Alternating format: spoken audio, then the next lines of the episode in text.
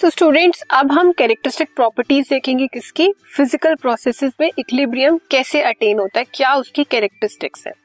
So the equilibrium can be attained only in close systems at a given temperature मैंने आपको बताया equilibrium कब हम अटेन कर सकते हैं?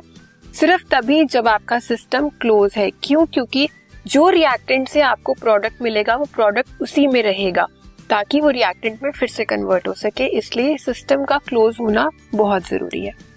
Next is at the equilibrium the measurable properties of the system remains constant जब equilibrium की पोजीशन आ जाती है, जब एक रिएक्शन में इक्लिब्रियम अटेन हो जाता है तो वहाँ पर जितनी भी मेजरेबल क्वांटिटीज हैं, उन सब की वैल्यू कांस्टेंट हो जाती है।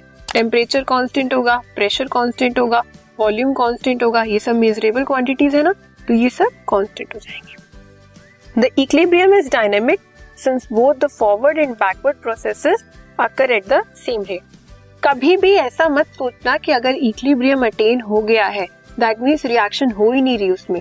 रिएक्शन हो रही है रिएक्शन हो रही है, तभी तो इक्लिब्रियम अटेन है. बट उसका रेट सेम है मतलब जिस रेट से रिएक्टेंट प्रोडक्ट में कन्वर्ट हो रहा है, उसी रेट से प्रोडक्ट आपका रिएक्टेंट में कन्वर्ट होगा. सो रिएक्शन और equilibrium is dynamic it is not stable और इट इज़ नॉट स्टैटिक कि आप बोलो कि अब कोई रिएक्शन ही नहीं हो रही. रिएक्शन हो रही है.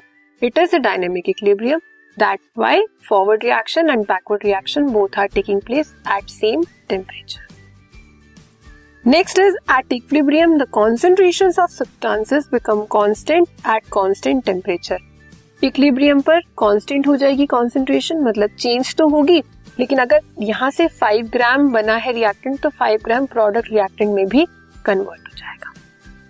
Value of equilibrium constant represent the extent to which the process proceeds before equilibrium is attained ये जनरली किसमें यूज़ होता है? जब आप कांस्टेंट कैलकुलेट करते हो, इस चैप्टर में जब हम आगे कैलकुलेशन करेंगे तो के एक टर्म यूज़ होगी।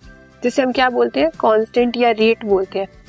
उसका बहुत बड़ा इंपॉर्टेंस है, क्योंकि उसकी वैल्यू से हम ये इन्फर कर सकते हैं, उससे हमें ये पता लगेगा कि जो हमारी रिएक्शन है इक्विलिब्रियम अटेन करने से पहले कितने रेट से हुई कितनी फास्ट हुई और कितनी स्लो हुई। तो इसका बहुत ज़्यादा इंपॉर्टेंट रोल है। आपको इक्विलिब्रियम की वैल्यू कैलकुलेट करने में भी यूज़ करना होगा। सो so, इससे आपको ये पता लगेगा कि जो आपकी रिएक्शन है वो फास्ट थी या स्लो थी। जब इक्विलिब्रियम अटेन हो गया तब तो आप नहीं कर सकते हो कैलकुलेट क्यों? क्योंकि उस टाइम आपका रेट ऑफ़ रिएक्शन सेम हो गया फॉरवर्ड और बैकवर्ड का। लेकिन उससे पहले जो वैल्यू मिलेगी उससे आप कैलकुलेट कर सकते हो बहुत इजीली कि आपकी रिएक्शन स्लो थी या